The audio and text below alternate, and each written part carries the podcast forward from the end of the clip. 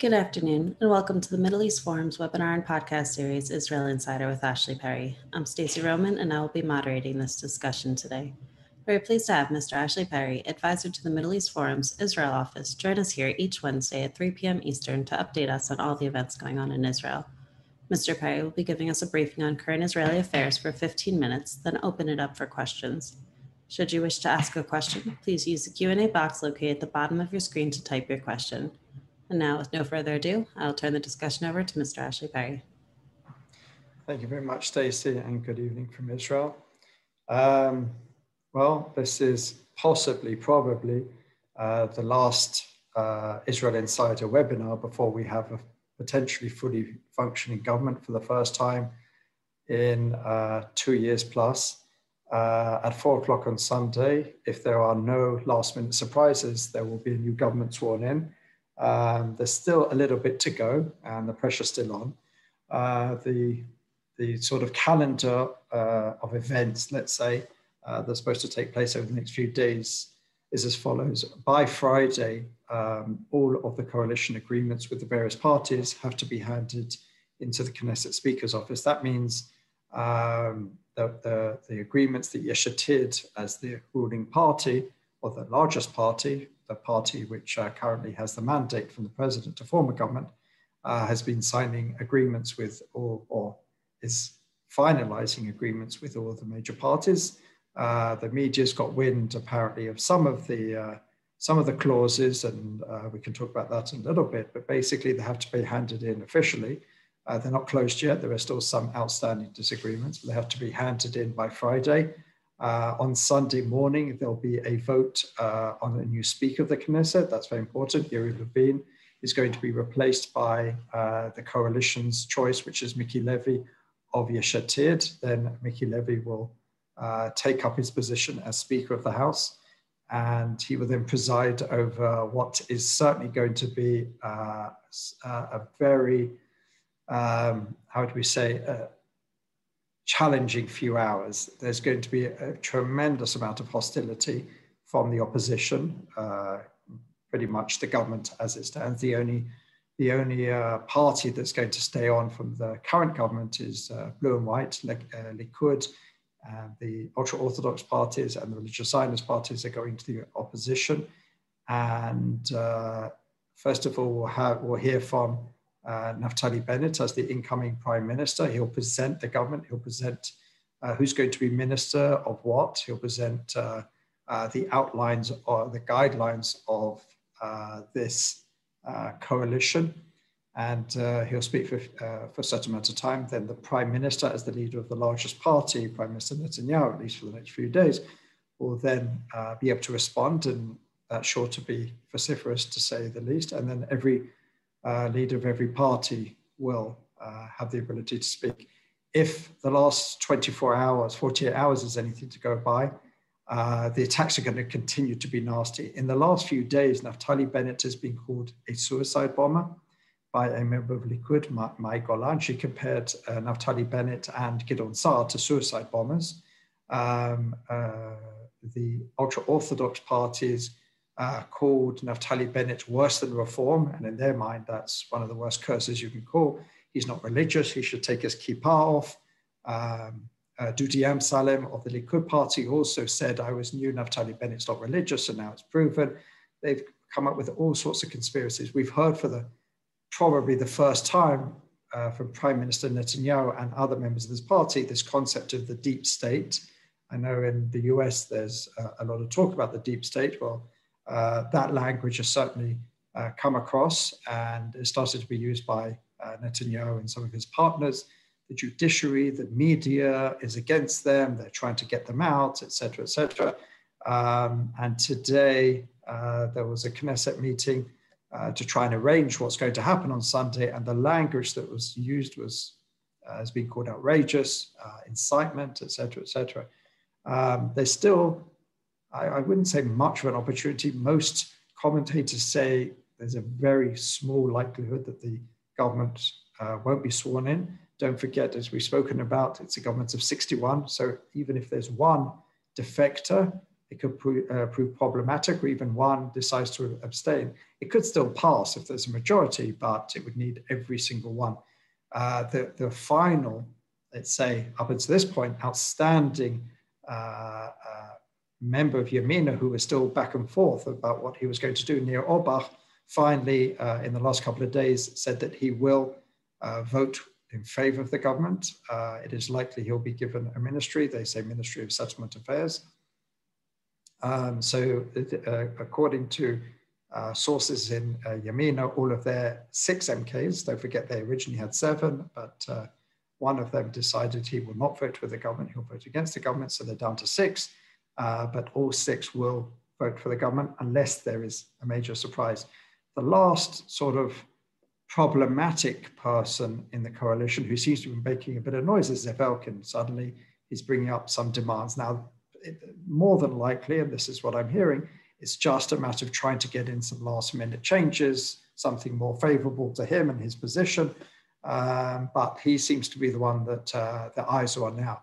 Likud passed, I believe it was uh, today, earlier today, in their central committee, the ability of Prime Minister Netanyahu to hold three spaces open in the next uh, electoral uh, list, uh, which was originally put there to sort of say to Naftali Bennett or Gideon Sa'ar, if any of you come across, or even one of their members, we will then put you in a reserve spot uh, in the Likud list uh, in the next elections. And they decided to go through with it anyway, just in case, so that, in that using their language, there are any last minute defectors. But it does seem like there's very little chance, even Likud are talking that way. Um, it could also be, uh, you know, they're now using the, langu- uh, using the language that this is a done deal and this is a government which uh, will not fall so quickly. Um, there was a, an interesting meeting today between the leaders of the ultra Orthodox parties and the ultra Orthodox media. And they asked for complete blackout of any uh, person in this coalition. They said you should not interview, this is what the politicians told the media, you shouldn't interview anyone, especially not from Yamina, especially not Naftali Bennett or any of them. Um, basically, you know, saying that uh, you should fall in line, you know, uh, with the ultra Orthodox uh, leader, uh, political leadership. Uh, so that was certainly a, a little bit problematic. Um, and again, using some very problematic language against some of the religious members of Yamina. So it's, it's and, and another interesting element of that is they demanded of the journalists to stop saying this government won't last very long. They said they can't rally their people, their base, if they believe that this government is going to be short lived. So it's very important, I, I believe, not just in the ultra Orthodox media, but any of the media affiliated with any of the current government, future opposition, to give the impression that this will be short lived, uh, because then it's much harder to rally. There will be uh, large, large uh, gatherings and rallies over the weekend uh, outside the homes of any of the Yamina or New Hope uh, members of Knesset, they believe could still be swayed even though it doesn't seem likely.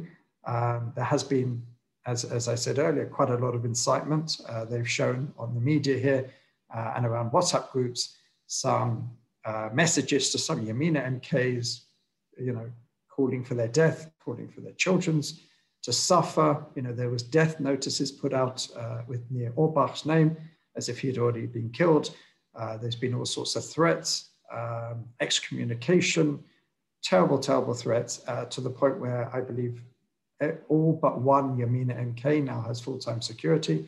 Uh, Naftali Bennett has got unprecedented security for, um, for a prime minister in waiting. Uh, uh, a few New Hope um, members of Knesset also receiving um, security. So, so it's very tense.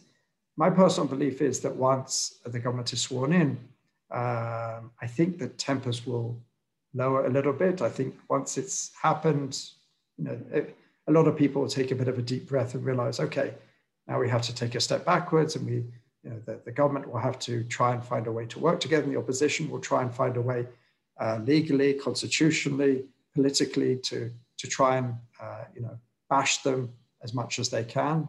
Um, there's a lot of talk about how long this government will last. Um, there are some optimistic people I, I spoke to in Yesh Atid who believe that once they pass the budget, uh, because the budget is the first minefield, And if you don't pass a budget within six months, then the government automatically falls. But uh, a lot of the details on, on future budgets already been uh, worked out. Um, I'll, I'll, talk a little bit about some of the issues that um, are going to be tackled by this coalition. First of all, on religion and state, because that's a major. First of all, it should be understood that when you have a government with right wing, left wing, an Arab party, centrist, there's not going to be too much movement on issues where they, uh, there's a, there are diverse opinions. And, and usually left and right are, are, are navigated according to your belief on the Palestinian issue and security issues. So those issues probably won't be developed uh, too much at this point because there's no way that Naftali Bennett can agree with, uh, uh, with uh, Horowitz or Meretz or even Ra'am or Labour. So probably those issues are going to be put on the back burner. They understand that there are diverging uh, opinions, so that probably will be put on the back burner. But some of the issues that will be brought up, again, which can create some friction, uh, are religion and state. There's talk about, uh, for the first time, perhaps civil marriage. There's talk about um, re uh, sort of, and uh, a couple of years ago, there was this, what was called the Kotel um, uh, decision where, as, as, anyone knows who goes to the Western Wall, it's very much in the, in the uh, style of an Orthodox synagogue with uh, mechitza, with a divider between men and women. Um, women are not allowed to read from the Torah and, and, all that sort of thing. So they created a separate uh, place. That was uh, ironically that was when Naftali Bennett, I believe, was diaspora affairs minister. Um, but that was never really uh, instituted fully, or that's one of the things that this government is going to do. It's going to have public transport on the Sabbath, which is something that Avigdor Lieberman's very keen on.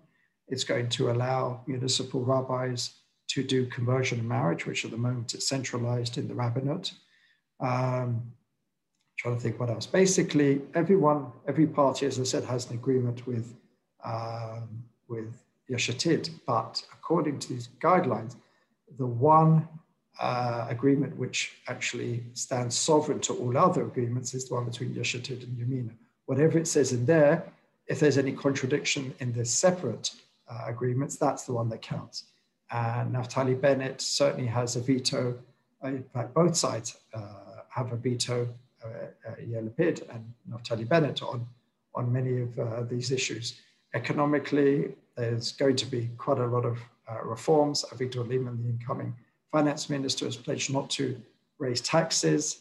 Um, he, he's pledged, uh, it came out tonight, that uh, up until now, there's, uh, there's a, a, system during coronavirus where you would get paid without work, as I'm sure they had in many other countries around the world. And there's a big debate exactly when that should finish because the economy is pretty much starting to get back on its feet. But there's a lot of people who are still taking advantage of that, especially uh, amongst younger populations, whereas a lot of uh, jobs are just not being filled. There are restaurants that can't open because they can't fill their staff.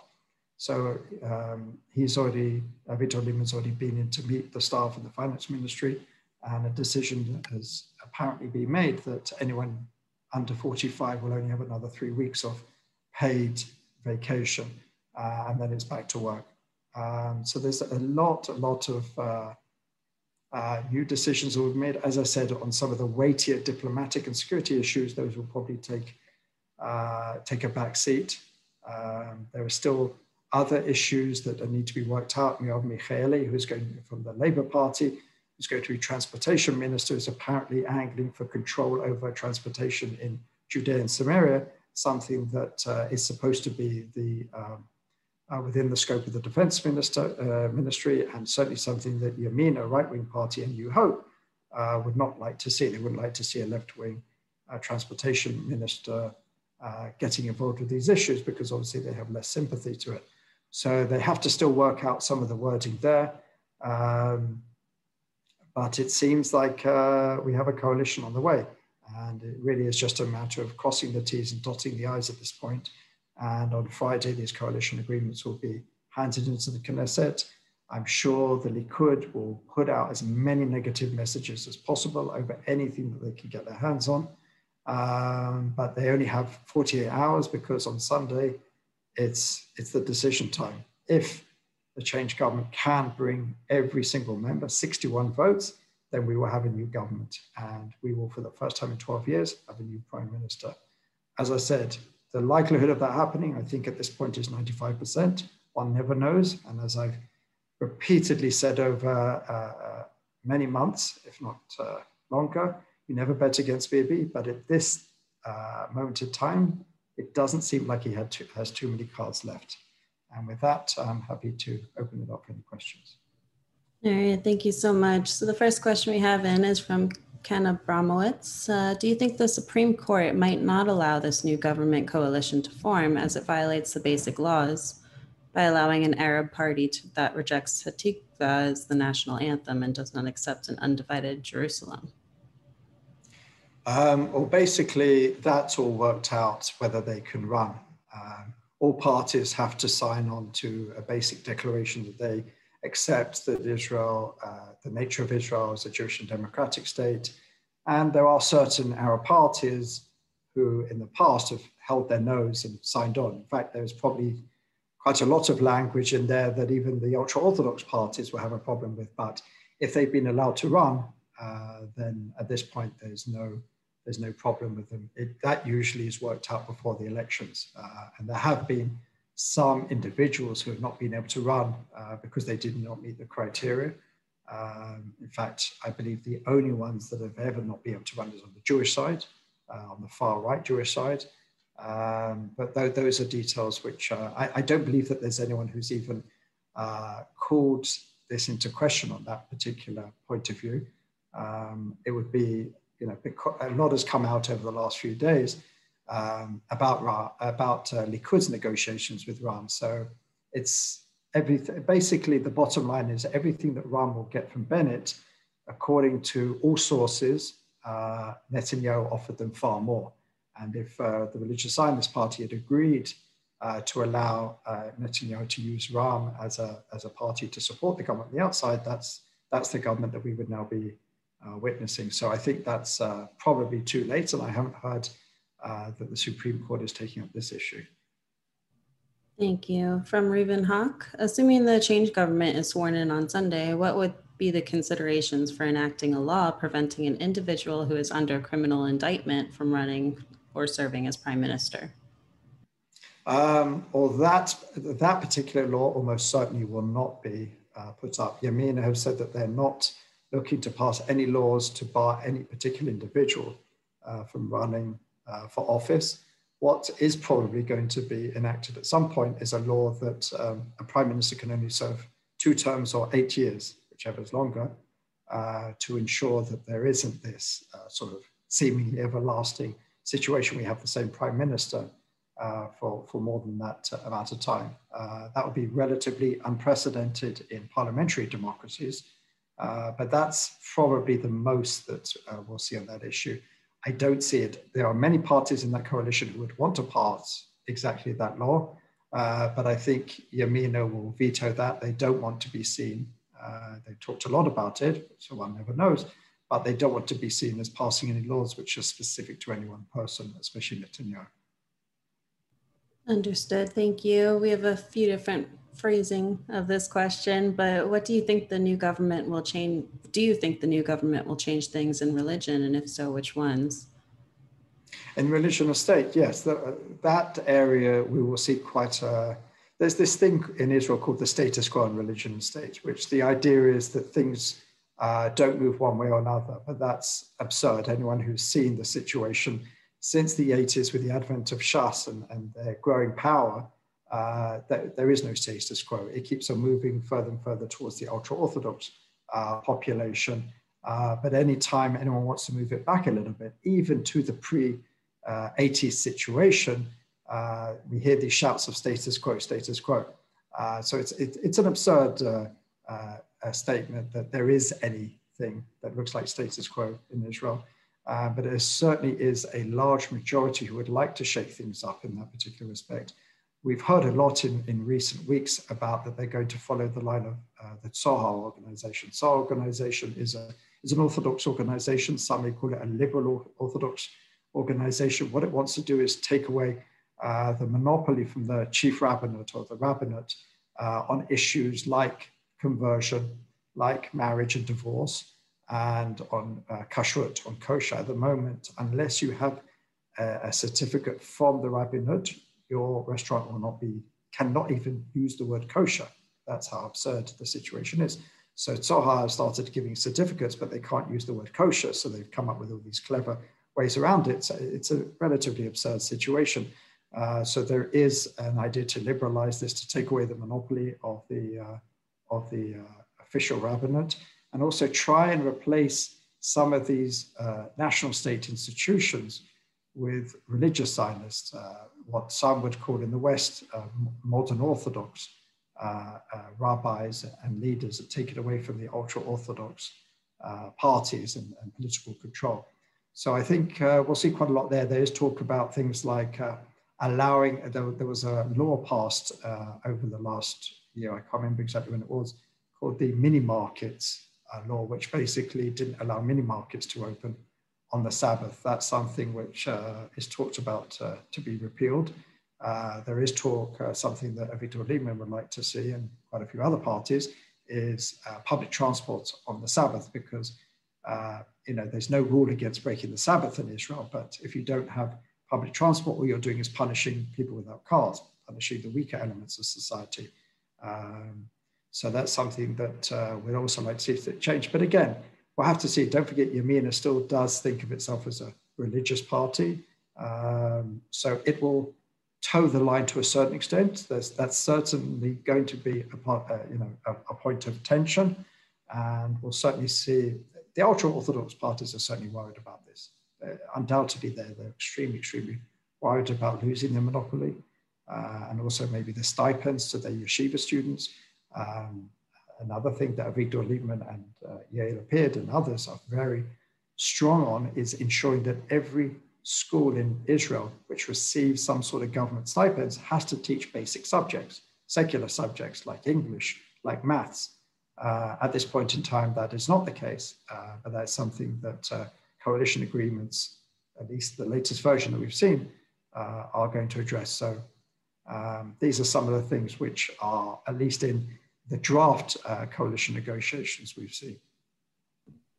Thank you. And along those lines, uh, Michael Kerbel asks, will the new government require the Haredi to serve in the IDF or some type of national service? So another thing that's come up, and don't forget, this was the thing that really started this whole cycle. If we remember back uh, after the first elections, the reason we didn't have a government was because there was no compromise uh, on this law that was written uh, by the defense ministry officials when Avigdor Lieberman was defense minister, which uh, was a really low level um, integration for the ultra Orthodox into the army. And it was something the ultra Orthodox would not move on. Avigdor Lieberman considered himself at that point compromising on compromising, compromising. And that was, remember, if we remember, that was the, the point for him, that was the red line. And he didn't enter that government. And then we went for another election, another election. And ironically, now we're back to that point, and it seems like uh, that is going to be a law. Um, it's not an overly burdensome law. As I said, it's a very low level of integration. The number there's there's a series of numbers which escalate each year, but again, we're talking about relatively no numbers that the ultra orthodox community almost already meets. So it's more of a principle for the ultra orthodox than suddenly every ultra orthodox student is going to be pulled off into the army. That's not going to happen. Uh, that's not on the table. But the principle that there will be uh, uh, uh numbers that have to be met every year, uh, according to this law, that, that's something which uh, seems like it will be certainly happening in the next government. Thank you. From Eric Selkov, how do you think the new government will engage with Biden? It's a good question. Uh, as I said, those kind of issues, um, the issues of the, the, Palestinians and peace talks, is going to be very tricky if it comes up because, as, as we know, we have on one side uh, Gideon Saar, Naftali Bennett, who are against the two state solution. We have Avigdor Lieberman, who's certainly skeptical, uh, not necessarily against it in principle, but certainly skeptical. Uh, Gantz and Lapid in the middle, and then you have uh, uh, the Labour Party Meretz on the left and Ra'am. So how you can try and navigate that issue with all these disparate views is going to be very, very difficult, but it depends how much room uh, the Biden administration. Give them, it could be an opportunity for the Biden administration to try and push them uh, into it. Don't forget they, they're, familiar with all these figures. Benny Gantz's defense minister. He was in the US this week uh, to meet with his uh, contemporary and uh, mostly talk about the Iran deal and security issues, but still, these are not uh, new faces necessarily for the American administration or many of the people in the, the relatively new American administration. Um, but as far as moving ahead on the Palestinian issue, there's been a big debate about what will be included in that coalition agreement, because again, you have to find language which will suit everybody. Uh, and that's going to be very difficult. It'll be very interesting to see what, in the end, uh, comes out on Friday in this coalition agreements on that. Uh, but I think the relationship will, will be will be good. I think uh, there's certainly a lot of mistrust between many officials in the Biden administration, which are leftovers from the Obama administration, which certainly did not have a good relationship with the Netanyahu administration. So I think there'll be a certain amount of, uh, you know, a new page uh, being drawn between the two sides. Um, and if the Biden administration still has this sort of hands-off uh, approach to the Palestinian uh, peace talks, then I don't think there'll be too many problems between them. Obviously, um, everyone, maybe except for the far left and Ra'am, I don't know Ra'am's position on this, are pretty much in line with Netanyahu and the Iran agreement, the JCPOA, at least the vast majority. So on that issue, Israel's stance will, will certainly not change uh, vis-a-vis the Biden administration. Thank you for that. Uh, from Jack McKay, if Netanyahu is legally exonerated, how will that change the political dynamic? Well, legally exonerated, that probably won't be seen one way or another for a number of years. This court case is going to go on for years. Um, each case has hundreds of witnesses. Both sides have to go through the witnesses. I think we're still on the first witness weeks later of the first case, and there's still hundreds to go. So this is going to go on for years. And then we could have appeals by either side. So um, that's not going to happen for a while. That's certainly not relevant for this particular period of time. Interested. And from Eric Selkov, uh, what will happen to Netanyahu after the new government takes over? That's that's a good question. Uh, my feeling is, from what I'm hearing, he will stay on. Uh, he won't resign. He'll become officially leader of the opposition. Um, and my particular feeling is he'll become a very bullish opposition, really taking any opportunities to try and snipe at the government. Uh, I think he'll feel that there's an opportunity within a year to try and bring it down, or maybe it will just self destruct itself. Um, one never knows. As I said, there are some optimists in this government who believe that it could last for over two years, especially once they get the budget out of the way. Uh, my particular feeling is I would, if I had money, I would bet on it lasting more than a year, but one never knows. Um, and Netanyahu can then present himself as an alternative when we next go to the polls. It could be that there is some movement within the Likud. We see tonight or tomorrow night Nir Barkat is having a mega event, thousands of people spending a lot of money bringing in some top Israeli entertainers, apparently feeding the guests very, very nicely. It's a show of force. Nir Barkat is seen as the most likely um, contender to Netanyahu. He said at this point, and pretty much every uh, Likud uh, uh, you know, bigwig has said that uh, they're not looking to replace him at this point, but certainly there's, there's a lot of grievances within the Likud, especially amongst the, uh, the more popular elements. Uh, they're not happy about the fact that they're sitting in the opposition. They feel that if Netanyahu himself would have stood aside, rather than offering everybody else in every other party, Gideon Saar, Naftali Bennett, to be first in rotation, uh, they felt that maybe he should have given that rotation to someone else in the Likud, and then they wouldn't be sitting in the opposition. There would have been no other excuse for Gideon Saar, Naftali Bennett to go with the change uh, government. So there's no love lost there, and, and they are looking for opportunities. Uh, Yuli Edelstein has been rumored to, to also be one uh, who may challenge Netanyahu. I feel that Netanyahu will probably try and shore this up uh, sooner rather than later, uh, while he's still relatively popular, because the longer he sits in the opposition, probably the, the weaker he'll look. Um, so there, there is some talk that he won't need, he doesn't need officially to face any leadership race until I believe 2025. Uh, I'm not 100% sure exactly how that works out. Um, but Netanyahu is a strategist. He knows how to stay ahead of his competitors. So don't write him off yet. And I have said to a few people this week, I would not bet against seeing uh, uh, Benjamin Netanyahu back in the prime minister's residence at some point in the future. Well, on that note, I guess we'll be asking people to tune in next week to see what happens. Uh, we've come to the close of our webinar and podcast. Ashley, thank you again for taking time to update us this week. And thank you all for joining us and have a great day.